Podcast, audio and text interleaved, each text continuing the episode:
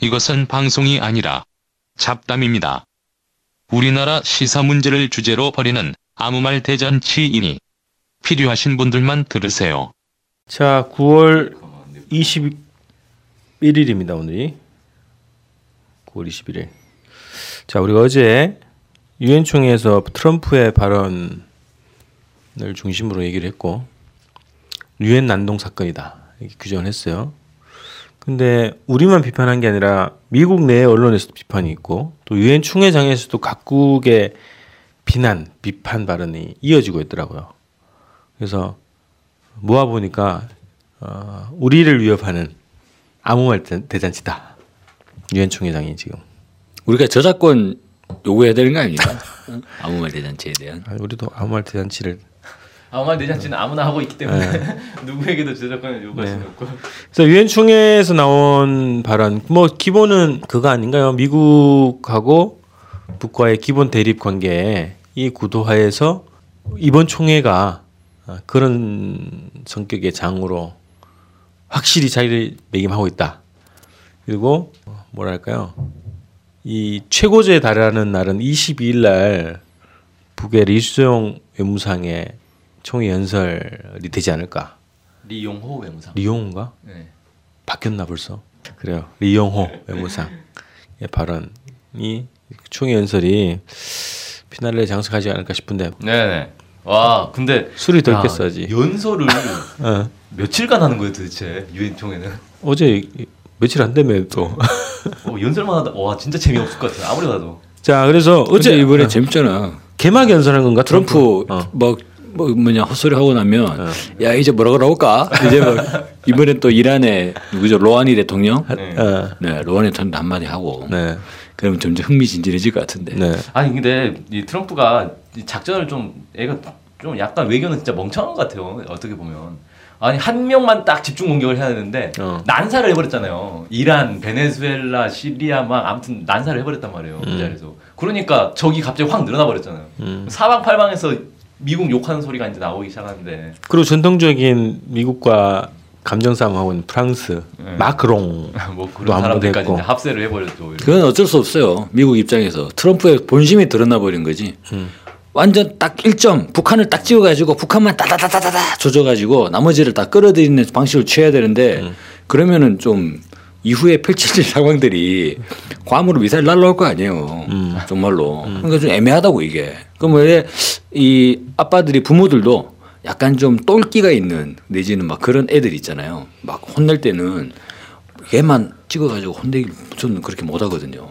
그러다가 좀 옆에 있는 순환에 있잖아. 형은 뭐 하는 거야? 어? 동성들 제대로 안 보고. 넌 말이야 왜? 어? 형말 제대로 안 들어? 이런 식으로 이게 예, 이게 이게 이게 퍼진다고 이게. 그래 트럼프의 내- 논조를 보면 약간 좀 동공이 흔들리고 있는 거죠 지금. 아니 그 핵심은 어 저는 저기 트럼프 대통령이 의문의 일패를 지금 당한, 당한 것 같은데 하나는 북의 반응이 나올 거라고 예상을 했잖아요. 네. 근데 그 반응이 이제 리용호 외무상의 발언에서 나왔어요. 예, 기자들한테 이제 어. 개소리다. 아니 북 전통적인 속담을 그죠? 부, 북미 관계에서는 해머 예, 너무 자주 많이 쓰- 써가지고 어. 좀 식상해요. 사실. 자주 쓰는 예. 속담을 쓰더라고. 개는 짖어도 행렬은 간다. 예. 어, 이게 영어로 뭐, 원래 뭡니까? The dogs bark, but the caravan moves on. 이게 어디서 나오는 거냐면 그 바람과 함께 사라지다는 음, 맞아, 소설에 맞아. 나온 문구예요. 네. 근데 이걸 90년대 핵 협상할 때부터 북한이 심심한 한 번씩 이 표현을 써가지고 그때 강석주 지금 이제 돌아가셨지만 강석주 외무상 네. 당시 이제 외무성 부상이 제네, 어, 제네바 합의의 당사자 어, 담당 책임자였는데 그때 갈루치한테 했던 얘기였죠. 어, 그 얘기를 했고 개소리다 라는 거 아니에요? 그렇죠. 개 짖는 소리로 우리를 놀라게 하려 생각했다면 그야말로 개꿈이다. 음. 주로 개로 많이 비유를 했네요. 그 다음에 로켓맨으로 지칭한 거에 대해서 어떻게 생각하냐 그랬더니 트럼프 대통령의 보좌관들이 불쌍하다. 이게 그- 그뭔 뜻일까? 이해를 못하겠어요. 그래서 내가 공부를 생각해봤어요. 아 트럼프가 보좌관의 연설문을 그대로 안 하는구나. 써준 대로 안 읽는구나. 그래서 불쌍하다 그런 뜻 아닐까? 아니 전쟁 나면 보좌관들 먼저 총살하겠다라는 의미인 것 같은데. 아니야 그런 건 같지 않아. 불쌍하다는 게 아니 그 보좌관들이야 그래도 좀 정신 정신적으로 상식적으로 그 연설문을 썼지 않았겠어요? 근데 그거를 제대로 어, 수용하지 않는 트럼프의 행보에 대해서 어, 보좌관이 불쌍하다 이렇게 얘기한 것 같아요 제가 볼 때는. 그 다음에 마크롱이 뭔 얘기했죠?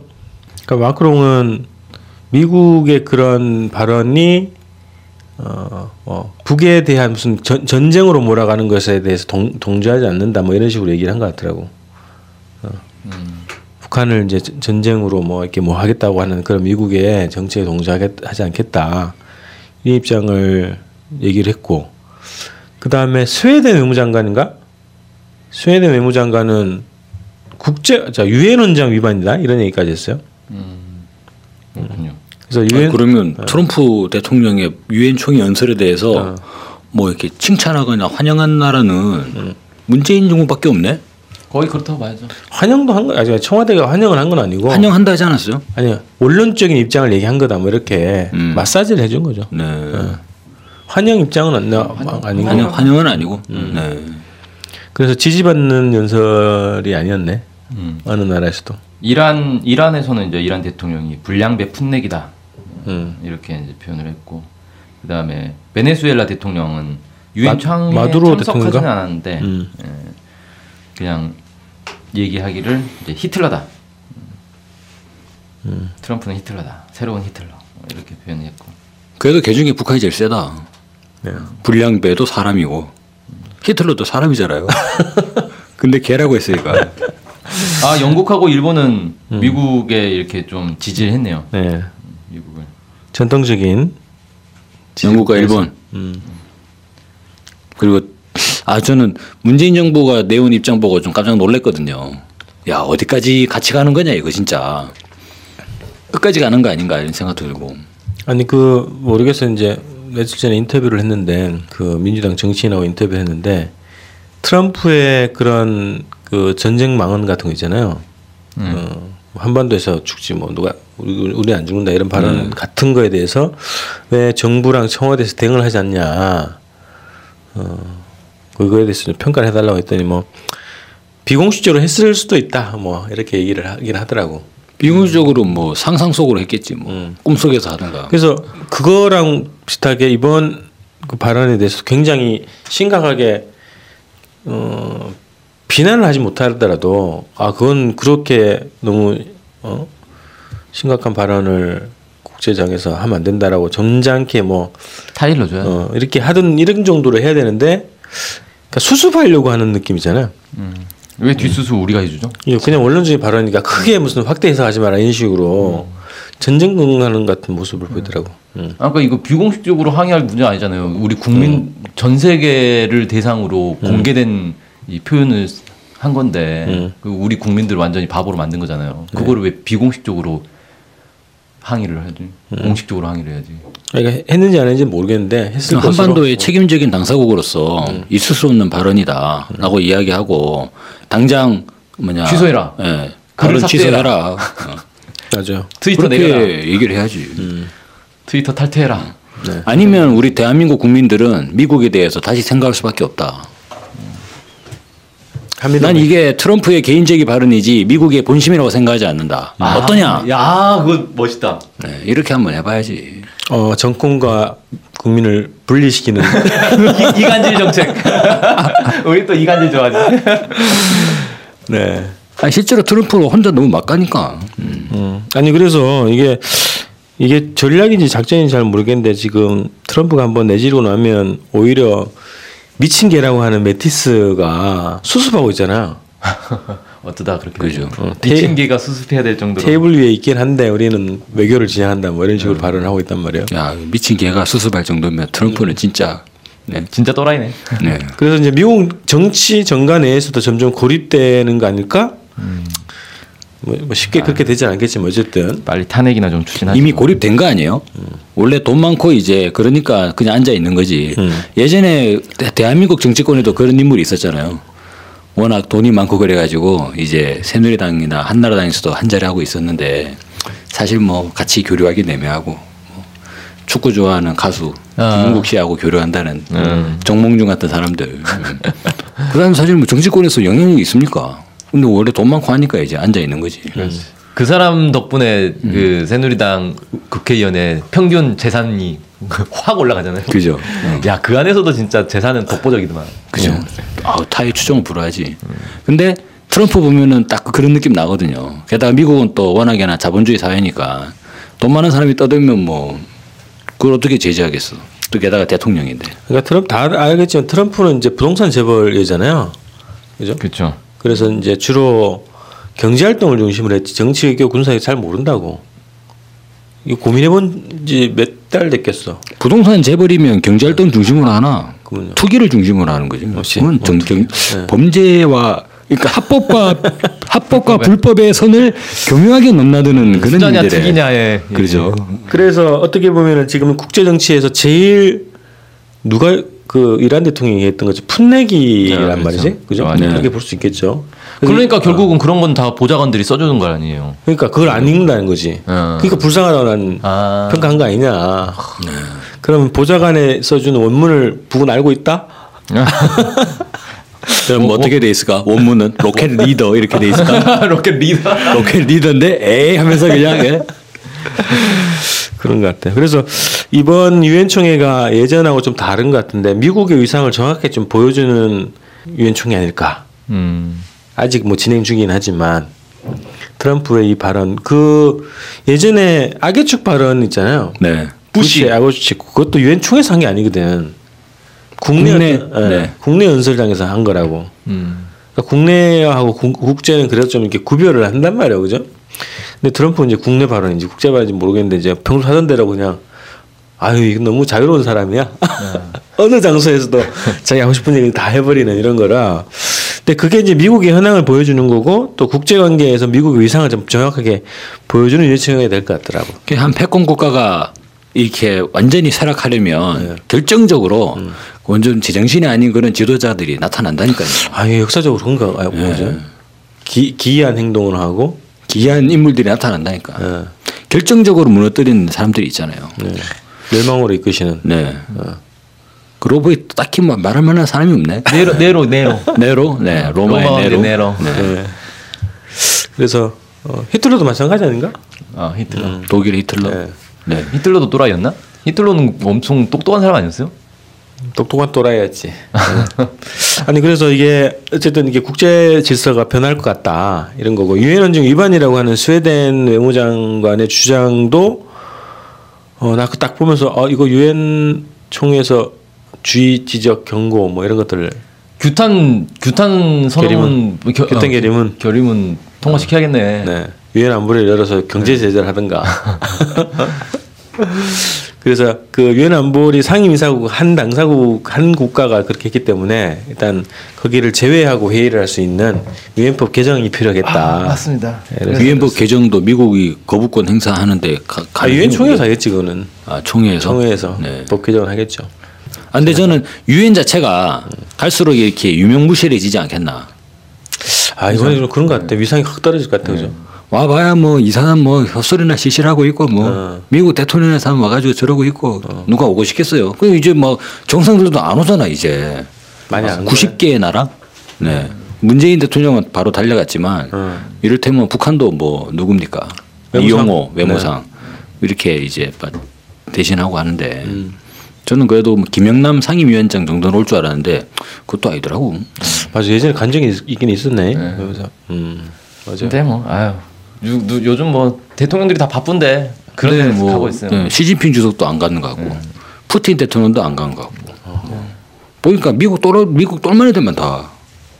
아 이란은 똘만이는 아니구나. 소박하게 모여가지고 그러고 있는데 저는 유엔에 이제 좀 쇠락하는 모습들이 보여지는 계기다. 예. 오히려 이제 그 이외에 다른 회담들 이를테면 북중러가 들어가는 회담이나 이런 자리가 훨씬 더 이제 부각이 되거나 이번에 러시아에서 뭐 동방경제 포럼도 하긴 했습니다만 여기서 북한이 어떻게 참여하게 되는 그런 국제 회담이나 이런 게 열리게 되면 그 대박 나지 않겠어요? 예. 그래서 이제 이게 실질적인 어떤 국제 정치에 영향력을 행사하는 어, 기구나 모임이 어쨌든 세계 질서를 이제 주도하게 된다는 건데 유엔 총회는 이제 어, 운명을 당한 것 같고 개혁되지 않는 이상 음, 그런 생각이 드네요. 유엔 해체를 우린 주장하는 건가요? 아니 유엔 해체를 주장하시는 분도 있는데 유엔 개혁을 일단 우리가 주장해야 되지 않을까요? 이 안보리 상임이사국이 어, 결정권을 가지고 있는 이 비민주적 구조는 깨야 되겠죠. 아, 아니 근데 그걸 깨는 방법 자체가 상 유엔 안보리 상임이사국이 예. 가로막고 있으니 이거 그럼 탈퇴 운동을 해야 되나? 그래서 유엔은 깨고 어. 새로운 걸 만듭시다. 새로운 유엔. 예. 음. new 유엔. 자, 그래서 유엔 어, 새로운 국제 기구는 어, DMZ 안에 널 만드는 걸로 합시다. 그 북일 관계 관련해서 잠깐만 얘기하고 좀 정리를 하죠. 그 부, 방북단이 최근에 북에 갔더만요. 민주당 뭐 전 간부들하고 해가지고 10명 정도의 방북단이 어, 북에 갔는데 일본의 민주당. 그렇죠 일본에 네. 그래서 거기에서 어, 북일 교섭 담당하고 있는 송일호 대사 만났는데 송일호 대사가 북일 관계에 대해서 좀 언급을 한 게 있어요. 그래서 어, 그 내용을 잠깐만 소개하고 분석은 뭐 다음에 하는 걸로 하는데 어쨌든 의미 있는 기사라 잠깐 공유를 하고 넘어가죠. 자 뭐라 그랬습니까 송일호 국장이 김정은 노동당 위원장의 지도로 반드시 획기적으로 변할 것. 북일 관계가 네. 어. 그래서 일본을 공격할 의사가 없다 그랬죠. 일본의 안정을 보장 안전을 보장한다고 그랬어요. 네. 어. 일본 머리로 미사일은 날아가지만 음, 일본에 떨어지진 않는다. 안심해라 어, 이런 얘기였고 그래서 이게 어 약간 뭐라 그러죠 그 일본이 전통적으로 혹은 뭐 간간히 미국의 흐름과 의사와 관계없이 독자적인 행보를 하는 개연성을 많이 보여왔잖아요. 그죠? 그래서 북일 관계가 어 일정하게 북미 관계보다 앞서서 뭔가 새로운 어 변화의 조짐이 보일 것이다. 저는 이제 그런 예상을 하는데. 야, 근데 아베는 연설에서 이제는 아직은 대화하지 않을 때. 음. 아니 일본이 원래 좀- 원래 그렇죠. 앞으로는 그렇게 강경하게 하지만 실제로 물밑으로 막 접촉하고 그랬잖아요. 그게 물밑으로 접촉하고 있다는 사인인가? 근데 이거는 야당들이 가가지고 만난 건데 이게 의미- 예를 들어서 뭐 우리로 치면 자유한국당이나 바른정당 이런 의원들이 가가지고 어느 나라 가가지고 막 만나서 얘기하고 갔는데 이거를 아 그 나라 정부의 어떤 정책 변화 이렇게 볼 수는 없잖아요. 아니 정책 변화는 아닌데 일본이 전통적으로 그런 습성이 있어서 그리고 또 미국 아 북이 어쨌든 일본에 대해서 입장을 보내준 준 거잖아요 공식적으로 그렇기 때문에 일본이 그렇게 움직일 가능성이 높아진다 이렇게 보는 거죠. 자 오늘 여기까지 하고 내일 내일 금요일 방송에서 봅시다. 네. 네. 마칩시다. 드디어 추석 명절 상품 판매가 시작되었습니다. 마장동 축산시장에서 공급받는 한우 꼬리 세트와 전북에서 올라온 떡갈비 세트를 준비했습니다. 도축 증명서, 등급 판정서로 품질이 확인되는 한우 꼬리 세트를 시장 가격으로 공급합니다. 떡갈비는 요즘 문제가 되고 있는 첨가제 다섯 가지를 사용하지 않는 건강한 떡갈비입니다. 반찬, 간식, 술안주로 드실 수 있는 떡갈비 세트를 세 가지 종류로 공급합니다. 주권방송 홈페이지 배너를 클릭하셔서 신청해 주세요. 오, 역시